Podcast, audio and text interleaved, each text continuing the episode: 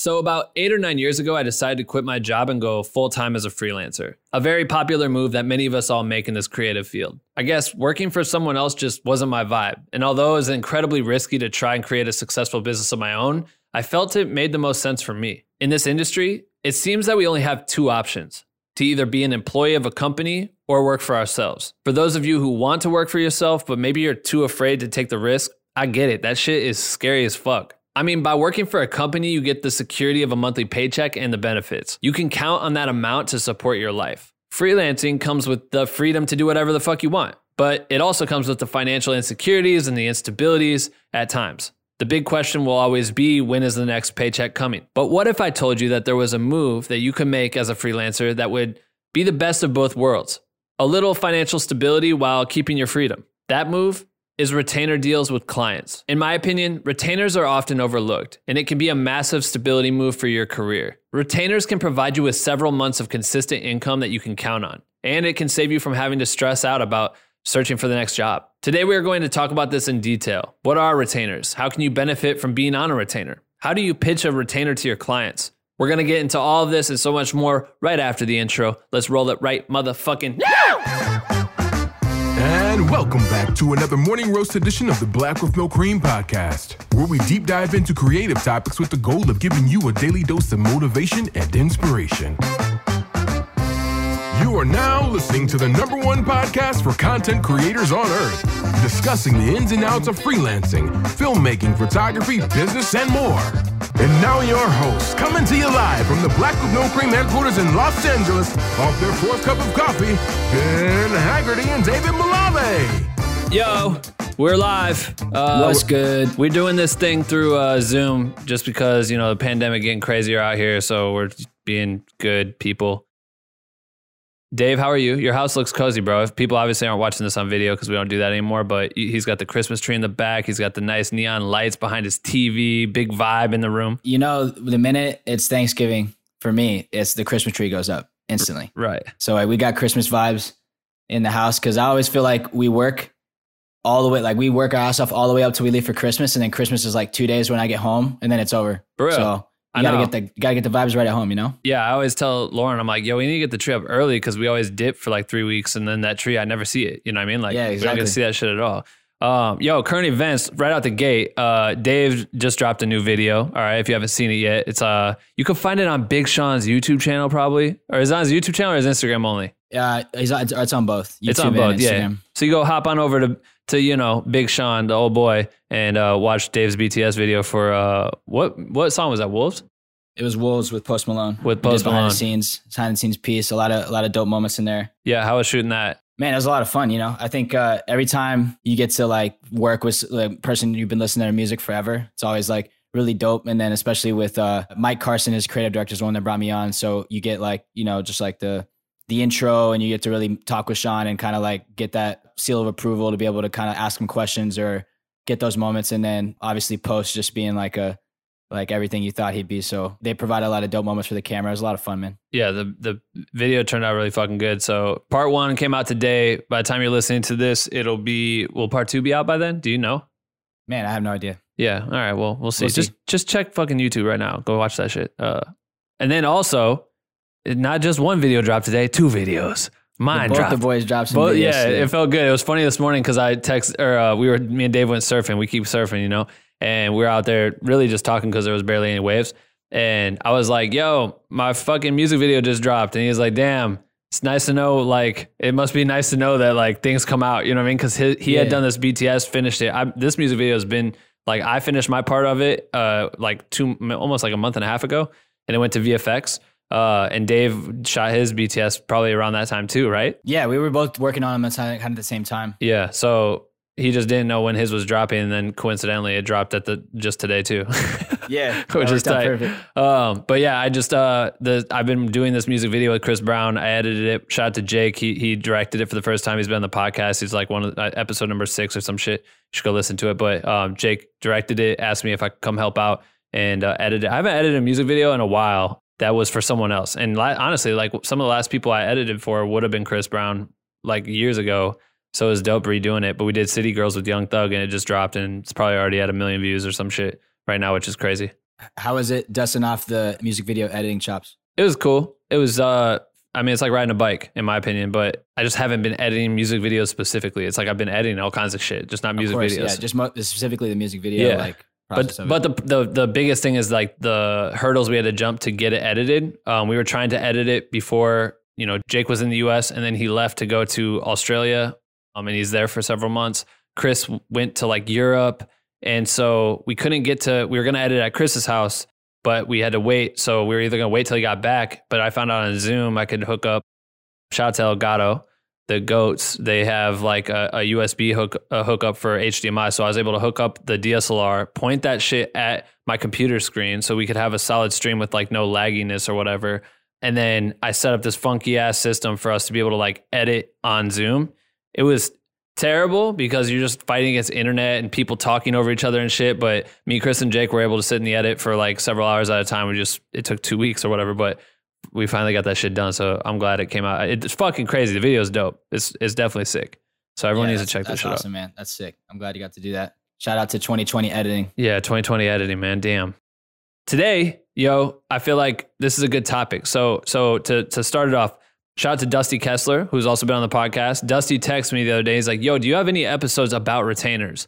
Anything specific about retainers?" And I was like, Nah, I mean, I think some people who have been on retainers have talked about what that's like to be on retainers and shit, but um, we haven't made a dedicated retainer episode yet. And so I think that it's this is a great idea. It's a great topic. Uh, retainers are a great thing for creatives to tap into. And as you heard in the intro, I don't think a lot of people, I think people sleep on it. You know what I mean? Do you feel it the same way? Yeah, it's something that you kind of almost don't have to have in your tool bag. Like, and maybe hopefully this episode will kind of present that idea to you when you're kind of negotiating with the client. You know, you might not be thinking like, oh, I could just take this one job, but what if I pitch them on a recurring thing? What if I pitch them on a package deal where I could secure a bigger bag for myself and get work for a longer period of time rather than just taking this one job? Because I think if you see the potential, that's a bigger opportunity for yourself. And it's something that even I should, I should kind of try to, uh, implement a little more. So it's something that's in your toolbox you should kind of consider with the client. If you think like maybe they'll recur to you or that there's a opportunity for future jobs with them and you could secure that bag up front. And we'll keep talking about obviously like how you would do that. But Yeah, so so I think for for people who don't know what a retainer is, a retainer is essentially it's like you're working part time for someone essentially, right? Just without benefits. So a retainer would be like, you know, maybe you have a client who needs to make a vlog once a month and they keep coming to you and paying you a, a flat fee to make this vlog and instead you could be like, "Hey, if you just want to put me on retainer, you know, I'll do six months in a row. We could do a contract for six months in a row, and I will shoot and edit your vlog or shoot two or three vlogs for you that month for this cost. And if that person agrees, you're just knowing that every month you have to do a certain amount of work, but you're getting a certain amount of money back in return for that work. And there's tons of benefits to this. It's it's security, right? Like I think at the end of the day, when you go freelance and you take the risk, you never know when the next check is. And that's what me and Dusty were talking about. Dusty is like, yo man like you know i'm definitely sick of working the gig to gig thing like i'm tired of like because i mean there's so many reasons like you could do a bunch of good jobs and get paid a ton of money or whatever every once in a while and that's great. You have to keep chasing that shit that never really goes away. Like you're you're your own security. You're your own your own uh, uh piggy bank for when shit hits the fan and we get a pandemic and you have you know no jobs coming in. So now you got to pay your rent for odd hours or odd months in a row.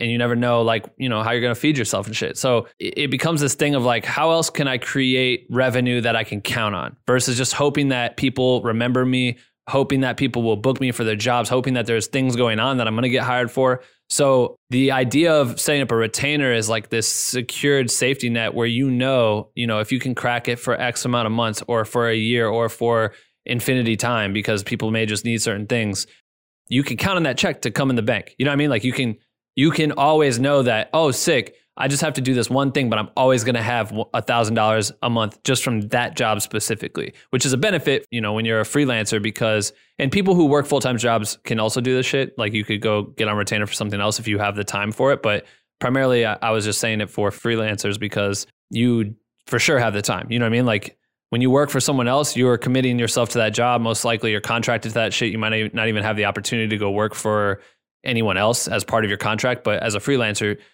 this is a, a, super cool way for you to like know you have X amount of dollars coming in every single month. Yeah, exactly. And I think what's cool too about it is you can kind of and obviously you would love to have a retainer that's just one fat check that's that's solid, right? But you can also kind of stack a couple of them if possible. Like let's say you have a couple clients and they hit you up pretty regularly to shoot videos or to shoot photos for them and you're kind of noticing like, oh, they keep coming back and these are one of my regular clients like and we all have those types of clients. But still you're not necessarily counting on it. They just come to you regularly. But what if you were able to pitch a couple of those clients on a retainer deal and you get $500 here a month, $500 $100 here a month $500 here a month. And now from three clients doing, you know, a, a finite amount of tasks per month, you're, you're paying your rent, you're paying all your utilities, whatever. And you still have free time to go even make more money on that. So it's, it's, it's a cool concept if you're able to pull it off because you can, it's really like the same thing as it's the compromise, like we said, of, of having a full-time job. It's, you can be uh, going out and chasing whatever you want to do, but you know, with those three clients, your rent's getting paid Right. You know? And you can also, you know, tap out a little easier. When you commit to a full-time job, I mean, you want to kind of hold that thing for a minute. And if if a job's not working out for you, you want to detach yourself from it. And with, you know, retainers, if you realize like for whatever reason, maybe the client's terrible, it's not that bad of a thing to be like, hey, I got to end this shit. Like either the money's not worth it, like whatever we agreed upon isn't worth it, or you're asking too much, or you're over asking, and you can get out of it a little bit easier than working with a full time client. But also, I think when we tour, it's like we're on retainer, right? When you go right. on tour, you're working for a weekly rate. So they'll book you at a weekly rate. When I do documentaries, uh, I'm about to do one soon, hopefully. I book people out on retainer because I'm like, yo, can I have you for eight weeks and get your attention full time? And this is what I can pay you per week.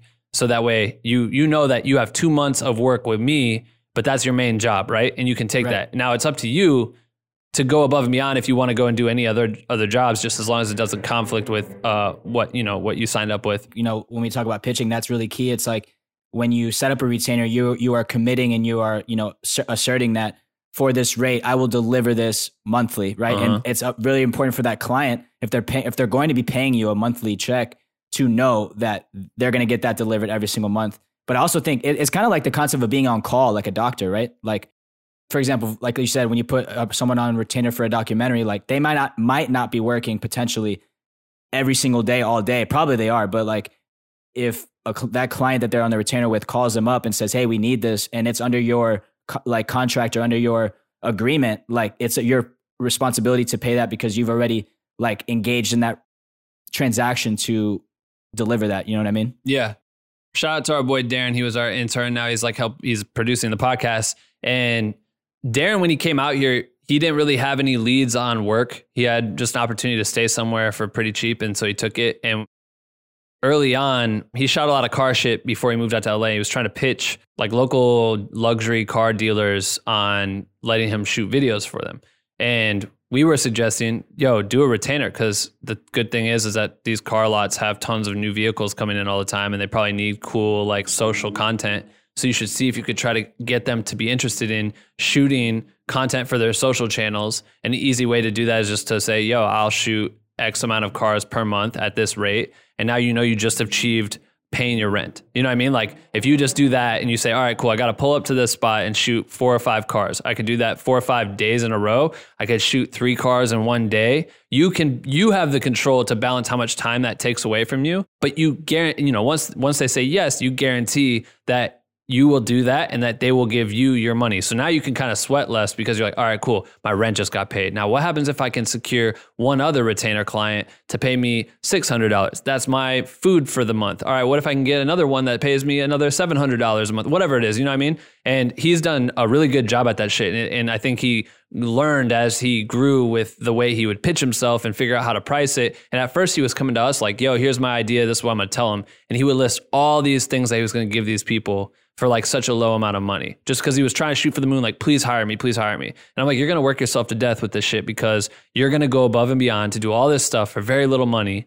They're winning super hard if they take this deal. You know what i mean? But you should start lower. You can start by offering them different tier packages. You can really separate the way you you price your shit. So what how whatever they commit to you want it to be worth your time. You know what i mean? Like or maybe maybe tease them with you know some extra deliverables for the first round or whatever for free as like a gift or whatever you want to do. But that was one of those things, and I think um you know I, I did I did a retainer deal back in Iowa, and I I ran like a Twitter Facebook account for a party bus company, and it was ill because they were like, yo, we'll just put you on retainer. And I think it was like maybe like 25 hours of, you know, every other week or something. I don't remember what it was, but it was just a flat rate for just me to hop on Twitter and hop on Facebook, make some flyers, do whatever it was. I could do it at my own pace. I could overcreate if I, if I, I think if I overworked those hours, I got bonuses, like more money, you know what I mean? I don't remember what it was, but it was an easy source of income for me to like rely on for certain things. And, and, I think that's the beauty with all this shit, man. Is like you can just count on it. And I think being able to, especially right now, if you can find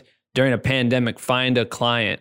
For instance, go back to our to Darren, the producer. He's he's working with like a clothing company right now, and he just I don't know if you probably maybe you know more of the deal, but he has to shirt, shoot X amount of like t-shirts for this clothing company's website, and he just has to hop in, shoot them all. He knows he's getting a, his rate however often. And it's that security that he can lean on during a pandemic that probably saved his life. He told me the other day that these retainer deals they set up with a, a few different clients has, you know, kept him here during the pandemic because he would have just yeah, been like, no, fuck, what do I do? He's done great. He's done great because he has the, he does the e-commerce photos for the clothing website. He, I think he has a retainer deal with a football coach to do videos with them. And he also had a, a, a real estate. So you can even like cross be kind of multi-dimensional with it. You know, you have a skill set that multiple people need. And the cool thing about those types of things is that they're businesses, right? They need content on a regular basis and you can provide, you can become their outlet for that. In the past, you and Andrew were going and pitching to clothing, different clothing companies or like a, a whiskey brand about retainers. Can you talk about like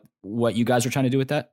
So me and Andrew Sandler also been on the podcast. I'm shouting out hella people have been on the podcast. If you didn't know, Dave's been on the podcast too for a personal interview outside of the morning Ben's, roast. Ben's been on the podcast. I've been himself. on the podcast getting interviewed by Andrew, who I'm talking about now. Uh, so me and Andrew were looking at renting this office space like a couple years ago, somewhere in fucking Echo Park or some shit. It was amazing, right? It was such an ill spot. It was expensive maybe like at the time it was like three grand a month maybe and we were like oh my god that's so expensive. Like fuck them you know i don't know if we're gonna be able to pay for this but we should be in here. We could do this. It had a full white cyc it had a lighting grid in the ceiling. It was like a really uh, we're so bummed that we never took that shit but when we looked at it we're like yo we could just build relationships with you know we had a few different friends that ran clothing companies. Jeezy has his own whiskey brand stillhouse and they were working with us at the time. So we're like, put ourselves on retainer to do product shots for these t-shirt brands or this whiskey or whatever it is, and that could pay for half the rent or even more if we if we really want to go hard. And we know that it wouldn't take that much time because you could just offer a basic setup, a basic clean like white backdrop with the t-shirts or whatever it is. You know what I mean? You don't even have to go extra hard on it. And at a bare minimum, they're getting the content they need that looks sharp we're getting our rent paid for and that solved a big problem for us when we were start you know if we would have been starting that business at that time. And and that was a it, it was an ill mindset to me because i'm like oh shit there's a there's a lot of power in you know relying on that. And at the same time we could have done that deal and even hired out someone you know to to come shoot the content. Like we could have just take, taken a fee and then we could have just maxed it out and been like yo let's dedicate eight days to the studio room to just open it up to like brands that we have deals with and let them come in and we'll have a photographer come shoot the shit. We could take our fee as like a rental spot or whatever it is. There's like multiple ways that we could adjust it, but that was going to be able to be the thing that we needed that would have opened it up for us to be able to even rent that spot on top of the rent that we already paid for for our apartments and shit, which I thought was really dope. It's super dope hustle hustle thinking that I feel like when you talk about the beginning, like, you know, do people forget, like, not think about this? I think that is it. It's like, just, it's almost out of the box thinking, like, when you're pitching someone, you know, because you're, we're all used to like either pitching a job to uh, pitching a singular job to someone or someone coming to you and saying i need this done. And you can just say yes right?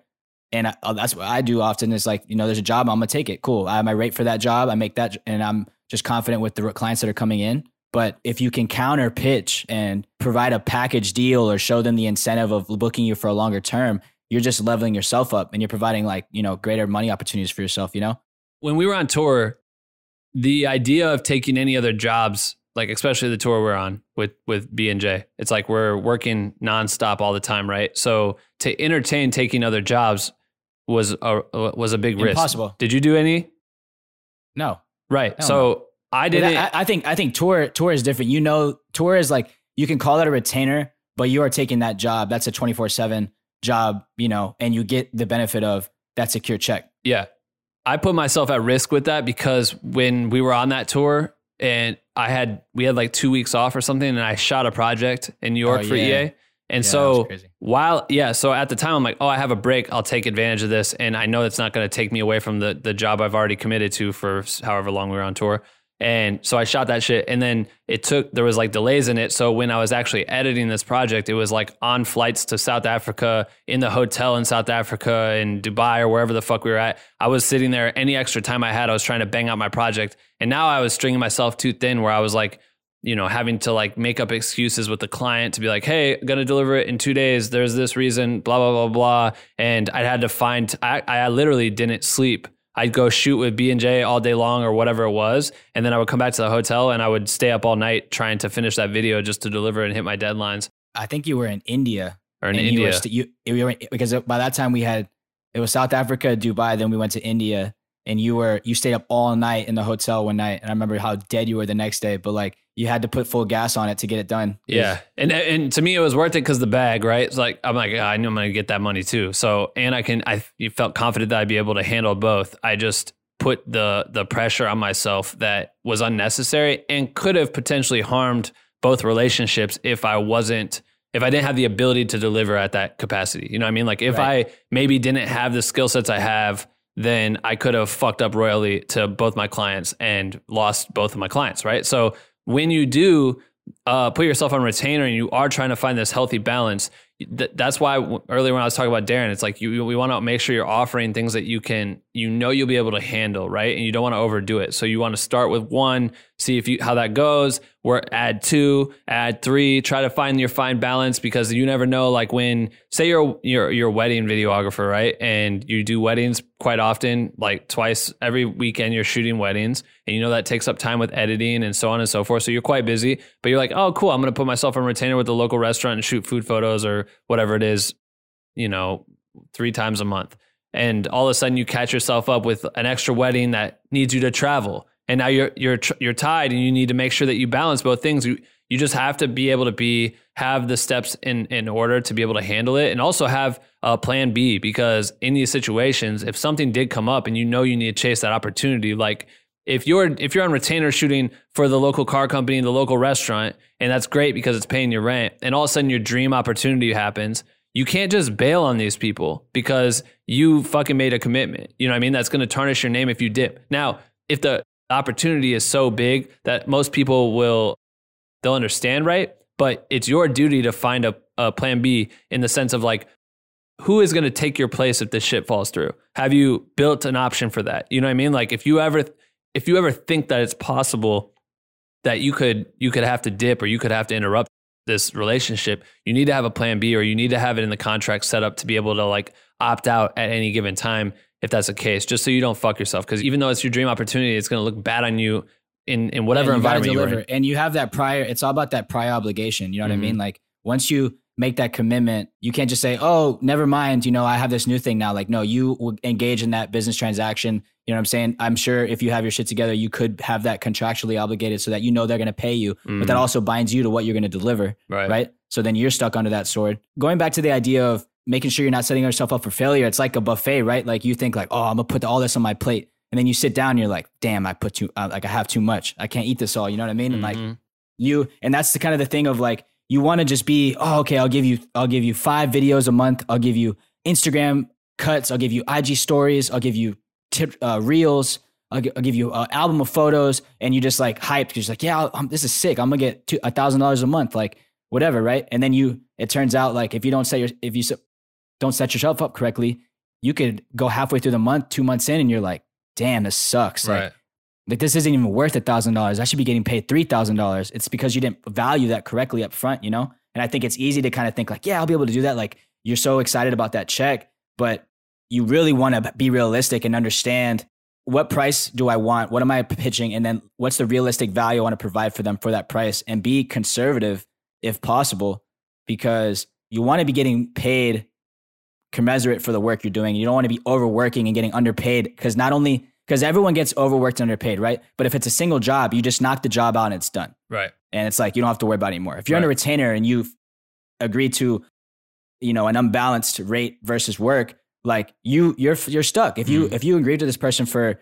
three months and like there's no out and you can't find out of it, like you got to stick that through for two more months. It's not like you can just do the job for a week, you know? I have a great story about a ret- retainer situation. I almost got it. Now, today, currently, there's I don't think there's any way I could ever get on retainer with someone. I had this really ridiculous one. There was another one I got offered. It's funny because there's like this job opportunity I got from being freelance, and the one job opportunity that positioned itself where I was like kind of entertaining it, but it would require me to go full time and literally like put all my eggs in their ba- in that one basket, and it was to like, damn, I feel like I remember telling you about this. I don't even remember It's the Beat, Beats and EA. Beats and no, it was yeah. So this one was Beats that they were trying to get me to come on full time with them as like a creative director, which would have been a fly salary, but at the same time the salary was cool. But I was like, I think eventually someday I could surpass that.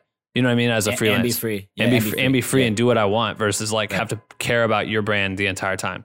Um, Right. and I said no to that shit, which was empowering. But then there was this EA one that I fucking said yes to, and it ended up falling through.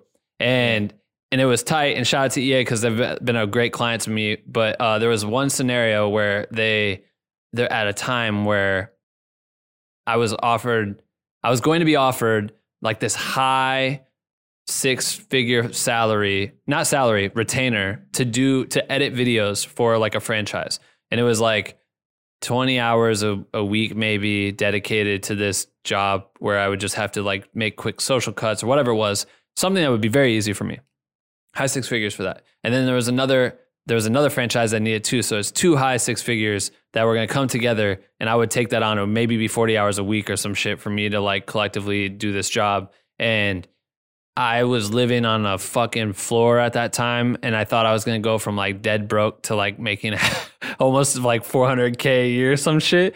And then, and then the, and then the job disappeared. Like it wasn't, ended up not like coming to life or whatever. Well, you, well, you, I remember you telling me that you were like already searching at cars on on your on the on Yeah. like, your computer. The first like, thing I'm about to be able to buy this shit. yo. Yeah, the first thing I did was I was like, wait, I could get a car. I'm like, people lease cars. I'm like, what kind of car can I lease? BMW. I go to I go to the I I'm like, those things have suicide doors. I'm like, this shit's gonna be lit. This is only twelve hundred dollars a month. Fuck it. I'm gonna get this car. Yo, that actually brings up a good point in my mind though, because I think uh, when going back to the idea of this being a compromise with full time work, right? Mm-hmm. It is, but also I think it's a point of caution to understand. Like, if you get a retainer, let's say you have a couple retainer clients, and you're like, man, I'm making three thousand dollars a month, and you go buy the penthouse apartment in your city, Oh you're like, yeah, you're I'm setting yourself chilling. up for failure. right? Like those retainers can bounce at any time. Like a, a company can find a loophole, or at the end of the the year, they're just like, you know what, we had a great time with you, but uh, we actually have someone in house now. And you were projecting like, yo, I'm good with them forever. And I'm sure like not not everyone would do that. People are smart, but it is something to think about. Like if you you're like, oh, I'm gonna go get this new apartment, I'm gonna get this car because I'm making a lot of money now. But you really got to treat that retainer money as it's like you're playing with house money, in my opinion, and save it as much as possible. Be smart with it. Don't inflate your in, your lifestyle to that to that level because it's it's still freelance. You still like it's not like a salary where they got to fire you. Yeah. you know, like and you you like We did an episode about this, the wait till the check's in the bank or something. Yeah. It was a morning roast forever ago. Right. But it is that theory. And I've I know way too many horror stories with people that, you know, are promised something and they believe it and they literally go run up the credit card or whatever it is and then find out the hard way that that shit ain't coming to life and you're fucked. Like you don't want to you want to just always. I mean, that's a whole nother topic. Is just being able to be no. smart I mean, your I- bread. it's a cool. It's a good point because you know, like you, you know, it's just brought me up. Like when you looking at the cars, it's like you immediately start God, could you and, imagine? and I think that's it's it's an it's human nature for all of us to eh, the minute we start making more money to try to we immediately want to inflate our a lifestyle like okay cool I'm gonna buy some new shoes Yeah. I'm gonna buy some new clothes and stuff and like I feel like becoming more financially secure the best way to do that is to fight that urge. And I'm not even saying that I'm good at that. You know what I'm saying? I'm just saying like we all know that that's the way because you start have a little more money in your bank you start thinking like oh I need you know what I'm saying? Like like I could buy this. For me to to think that I didn't have a vehicle in LA and I was living on a floor on an air mattress to the fact that before I looked at apartments, I was looking at a fucking car with suicide doors that went like uh, 240 miles an hour. What? Like for what? To drive down fucking Sunset? Like right the dumbest shit ever. Like, no, motherfucker, you need an apartment, buy a tent or something at least. Shit. But Yeah. I, I, so okay, so let, let's go to how do you pitch people, right? So yeah, yeah definitely I think it goes back to kind of that Darren scenario is like you want to be able when you have conversations with people where you can tell that there's like a reoccurring need, for instance, real estate. It, it would probably be fairly easy to tap in with real estate companies and service them with retainers to create content for them on a monthly or weekly or whatever basis you want to look at. Reach out to them because you're already going to reach out to these people to book jobs anyway. How do you do it on so you can set yourself up for for uh, the bag, right? Like they may not need it. They may not think they need it. They may need it every once in a while. So maybe it's something where it's a lower lift for you and you're able to charge maybe a little less than normal. Cause the idea is like this like when we go on tour, you get paid, you would get paid like um, probably less than what your day rate would be if you got brought out for a day, right? I mean, I mean, you do get paid. Almost every person that's ever been on tour knows this because they're saying like, "Yo, I'm booking you for a week of your time, or you know, eight weeks of your time." That's eight weeks of consistent payment every single day. Whereas if you were to be home and you were just doing your random jobs every once in a while or whatever, you might not always get to get paid every single day. So you have a higher probability of getting paid more in that time period with us for a little bit less than you would if you were to just like go off and do your one-off job. So that's you kind of like know that's part of the deal is you will take a little bit less to to have several days. So it's the same to thing have with that consistency. yeah, to have the consistency. So it's like the same thing with these retainers. It's like you might need to just like lower the bar a little bit to convince them to get them hooked in. But there's so many people that will hire different people for all kinds of shit, and you can always find a way to like insert yourself as as like a uh, an asset to them because especially with social, there's so much that people need for social. I know there's all kinds of companies that will hire people to do their marketing for them. And it's like, we'll just pay you X amount of dollars just to like make our Facebook ads every month. You know what I mean? And that's a retainer. So he's all right, cool. People can do that. Who needs con- who needs the videos and the photos for their Facebook ads? You know what I mean? Like I'll give two examples. So we have uh, Grant Tucker. His Mhm. name is SE Knows on Instagram. He's a like a shoe content creator. He creates like really dope like uh been on the you know, podcast. th- th- 3D. Yeah, he's been on the podcast. 3D models, photos, all this stuff, whatever. And he went on the podcast, and what he was talking about was he's on retainer with with companies like Finish Line, Adidas, like different shoe companies, Nike, whatever it is, and they'll send him shoes monthly. And he lives in Houston, Texas, and he's able to just go to go to town and create the dopest videos with these for these companies that they're able to use on social, and that's a monthly deal. So he knows he's probably delivering X amount of videos to Right. X a certain number of companies, and he's getting the shoes. It's such a dope lane to be in. Another one I want to bring up too is uh Quinn. So Quinn won our uh, Dutch Bros contest, and she so by winning the contest, she got a recurring relationship with Dutch Bros as a as a content creator, and she's super ill, so she killed it, and she's still working with them, and she's able to live in New York, and they sent her coffee mugs, uh, coffee bags, whatever it is, to create you know dope little social clips um, for them to post on on social. So social media is definitely like a big lane, and these people do need things regularly. You know, And I, don't know if Quinn's Quinn's is actually a retainer or if they just hit her up when they have products, but that's a scenario where you could say that company is hiring her one offs, you know what I mean? And Quinn, listen to this advice if you're not doing it already. But if if they're hiring you every once in a while, but you know they have so many products, you could potentially pitch them and say, "Yo, it's been awesome working with you. I would love to just set up a deal where maybe I create 3 videos for you every month for X amount of dollars." You know what I mean? Like it shaves off maybe 200 of what you normally would pay me for 3 videos, but um you, you know this is a good thing for for us and for the creator it's a benefit because they may have only hired you for two videos that month you know what i mean like instead you're, of 3 you're they may securing have, more opportunities for yourself. Yeah. and I feel like that's what the the the point that you made was was good, which is they may not need it, right? Like it's not all the time. It's honestly probably not any of the time. Like you, you're lucky if someone approaches you and says, "Hey, I'd like to put you in retainer." That's sick. right You know what I mean? Then you work out the details. But if you're like, how do I get one? It really is that pitch job. I think when Darren, let's go back to Darren uh, example when he was looking to try to get a job with the car dealerships, we advised him. We were like, "Yo, put a deck together, right?" Mhm. And he went and put a deck together, and he described like, you know, he went in and described like what he could provide. He went in and showed like had screenshots of their current social media. And here's what your photos look like now and you're following. And here's what it could look like if you hired someone like me who could provide this type of content for you with sleek photos and videos or whatever.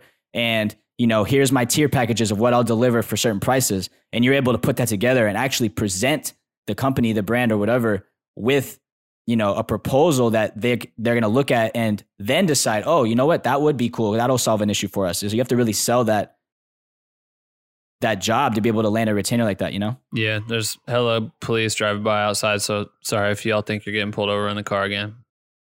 Yeah, it. I think that there's a lot of. Hopefully, you've heard some of the benefits that can come from getting put on retainers. If you haven't Yeah. considered this as like a, a tool for your for your business, definitely do. There's several ways you can implement yourself and just start thinking out, outside the box and just even having conver- have honest, conversations with some of the closer clients that you have. You know what I mean? If you could see it as a benefit, like maybe you could, you know, like slide yourself into like a couple extra jobs out of them that you might not have gotten from the one offs or the times you wait for them to hit you up. You know, you, you never know how that's going to increase the the income that you have, and I think that that's a great move. I think honestly, it's like if you're talking about honest conversations, it's like what what are your what are your monthly needs? Like what what are things that you're needing fulfilled creatively? Uh, you know, whatever your lane is that I could potentially help you with. You know, Right. like and may they might be not not be things that you know like you might be doing a certain type of job, but that you realize like oh we really need. Uh, you know, photos for our ads, and we're currently having to hire a bunch of people, and then you find solutions for them in the sense of a retainer. Well, you know what? I can provide. What if I provided you 50 edited images per month Right. On a weekly basis and helped you out with that. You know what I mean? And now you just secured yourself more. So yeah, I think understanding what your client needs and what you could potentially provide them with is key. And then it's about when, like I talked about, pitching it uh, in a present, like in a in a dope way where they can understand the value. Because right now they're probably not spending a guaranteed check every month on something. Mm. So you have to make them understand and believe why it's valuable for them. What are they going to gain? What efficiency are they going to gain by hiring you monthly to solve problems for them? You know what I mean? Yeah. And then also, like we said, it's about putting the value on the amount of deliverables. What are you willing to deliver for that price? Being realistic with that, and then understanding that you know once you make that agreement, you got to live with it regardless of what, whatever else you take on. You know. I, this was great. I feel like this was a good conversation. I hope you guys awesome. uh, enjoyed it so far. Um, it's time for the community questions of the week. Why has anyone submitted like a dope ass? Someone that that is listening, make some shit for that. I want a cool We need- trigger. We need the uh, was it Ali Gross who sung our intro? Yes, Allie, where you at? Ali, if you sing it, we'll play it next week. Please do it. questions of the week. We need that shit. All right. So if you have creative questions that you'd like to pick our brains on, we would love to help you out. So you can get, um, you know, just email us a voice note. You can use your phone or whatever voice recording app you have on your phone, or submit a video to bwncSubmit at gmail.com. Keep it 90 seconds or less, and we'll answer as many questions as we can on each episode of the morning roast. So uh, our first question comes from Anthony. Hey, what's up, Ben? This is Shaboobs, and I got a quick question for you in the Black with No Cream community. I'm curious, how do you guys go about organizing your footage for a narrative like a short film or even a feature film? Last week, we finished wrapping up a short film, and this is the first time working with red footage and a professional sound guy. And so I've got all of these clips from the video and the sound, and I have no idea how to organize it. Do you go in the folders first and organize them by day or scene, or do you just import it into Premiere and then organize from the folders? And then how do you go about syncing your red footage with your recorded sound? Shaboobs, yo, thanks for submitting the question, bro. Um, this is a good question. Uh, congrats on your project. Excited to see what you come up with. I mean, when it comes down to it, Dave and I have learned a lot about file management, uh, especially working with some of the project managers that were on our Beyonce Jay Z tour. I learned a lot from working at Riveting and our post supervisor. Addison was a beast with file management and taught me a lot about it. And, and there's kind of a process. Like every video, you have your DIT, right? That uh, video shoot that you're on, you have your DIT. The DIT is the person that you hand the card to after a certain amount of you know scenes especially when you're working with reds you want to be dumping this footage as often as possible in case something happens to that camera so um, the way they do it is they're just dumping it they're taking the card and they're dumping it onto your drive and then they back up that drive and so you'll have a series of, of cards right and the best way that I've I've done it, it, unless it's a project that goes multiple days, there's different ways that you can go about this shit, I guess. Um, but on a single day shoot, you just have all your red cards and you would base it off the slate, right? So you should be, especially if you have a sound guy, you're using a slate. The slate's going to mark out um, which take it is, which scene it is, and that way your person, your post person can go in and sync that stuff up. So for a short film, in my opinion, the best way to go about it is just organizing your media based on the cameras and then building your string outs in in a sequence, right? By scenes and going through and make sure that every file has been accounted for. Like you want to take all your red files, bring them into it. And so it's a string out of all the red files and then find all the audio files and match each audio file up so you can see the string out there. So you may have like five takes of one piece, but you want to sync every audio piece to it, or maybe it's one long audio take. So you're syncing red. I mean, it really, all of it just varies. But in my opinion, it's easier if you can put it all into sequences so you know that all the footage has been accounted for. And then from there, you're going to go and you can create multiple sequences for each scene. So maybe you have a scene that was in a restaurant, you have one that's outside, and after you've sunk it all together in the string out, you could go and take that and build your mini sequences of just all the footage from that one specific scene. So then you can kind of get creative within that area. You know what I mean? Do you feel like I'm leaving anything out on that? No, I think that's good. Yeah, there's plenty of resources on like YouTube and shit about file management. And there's all kinds of different ways you can go about it, but definitely do some research on that. But um, whatever works best for you and, and helps you stay as organized in the edit without losing track of footage uh, is important. So let's go to the second question. It's from Evan. Um, let's run it right now. Ben, what's going on, man? I'm Evan. I'm a freelance, self-employed video editor. Uh, used to shoot, but ever since the pandemic hit, I've kind of transitioned more into video editing. And I'm gonna be honest, this is like the most amount of work I've gotten and you know, I'm I'm really I, I got these invoices coming in, and I, I got to be honest with you, I'm getting a little bit nervous for tax season. Um, just a few questions like, what do I got to be prepared for? Do I have to hire an accountant that is specific to us freelance creatives? Do I have to pay quarterly? Um, what do I got to watch out for? You know, do I got to set aside money per invoice? Uh, you know, cause we all know that those invoices that we submit and receive are not taxed yet. So I just want to make sure that I'm set up for success. Um, so when tax season rolls around, I don't gotta have any surprises or anything pop up. So would really appreciate that, man. Thank you. Yo, Evan, great question, man. This is something I think people have requested. It'd be dope if we could. Uh, we should definitely do a morning roast where we bring in a, a, a tax accountant to help with this. I'll just tell you my, my process. So uh, worrying about tax season, mostly about making sure you have everything accounted for for two reasons. By the time April rolls around, one, you want to know all of your expenses, have everything categorized because if not, you're going to be hating your life trying to go back into all your bank accounts all of your uh, you know statements trying to figure out what is what and categorizing it. So definitely it every year. Yeah.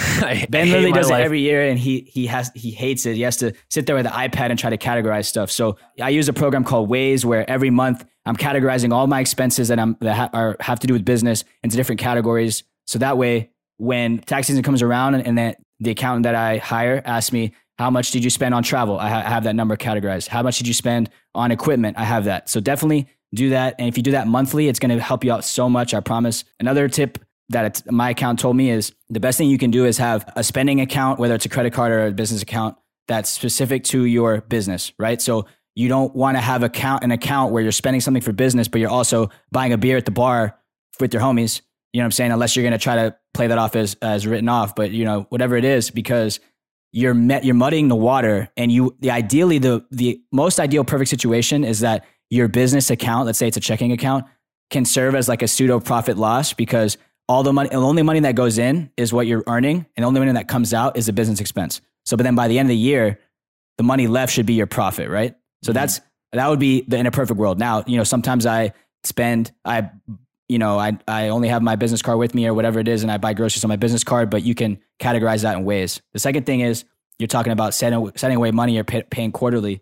I don't pay quarterly. I pay all at the end. I feel like the best opportunity for me to reduce my tax liability. But the problem is, is if you're not setting aside money or you don't have a savings account, if April rolls around and you've been having freelance income all year that's not taxed, and you get a six thousand dollar bill or a three thousand dollar bill and you have no money, and it wipes you, you're fucked, right? My dad always encouraged me as soon as I went freelance was always like set 25 or 30% aside from every check. Like just have another account and just put that money there. Don't ever fucking touch that shit because at the end of the year you're going to hate your life when when like Dave said when it gets wiped. And I'm glad Dave started answering this question cuz he's way better with terminology and shit and I'm like low key forever the worst person with my fucking money and understanding how that shit works. Yeah. Uh, to a to a strategy it is I always just hate doing it. So I put it off till the last minute and I stressed myself out because I did a terrible job all year long categorizing it. And Dave suggested uh, Waze, which is uh is it Waze or Waves? Wave. Wave. Wave, which is a great application. Uh, it's free and it helps you categorize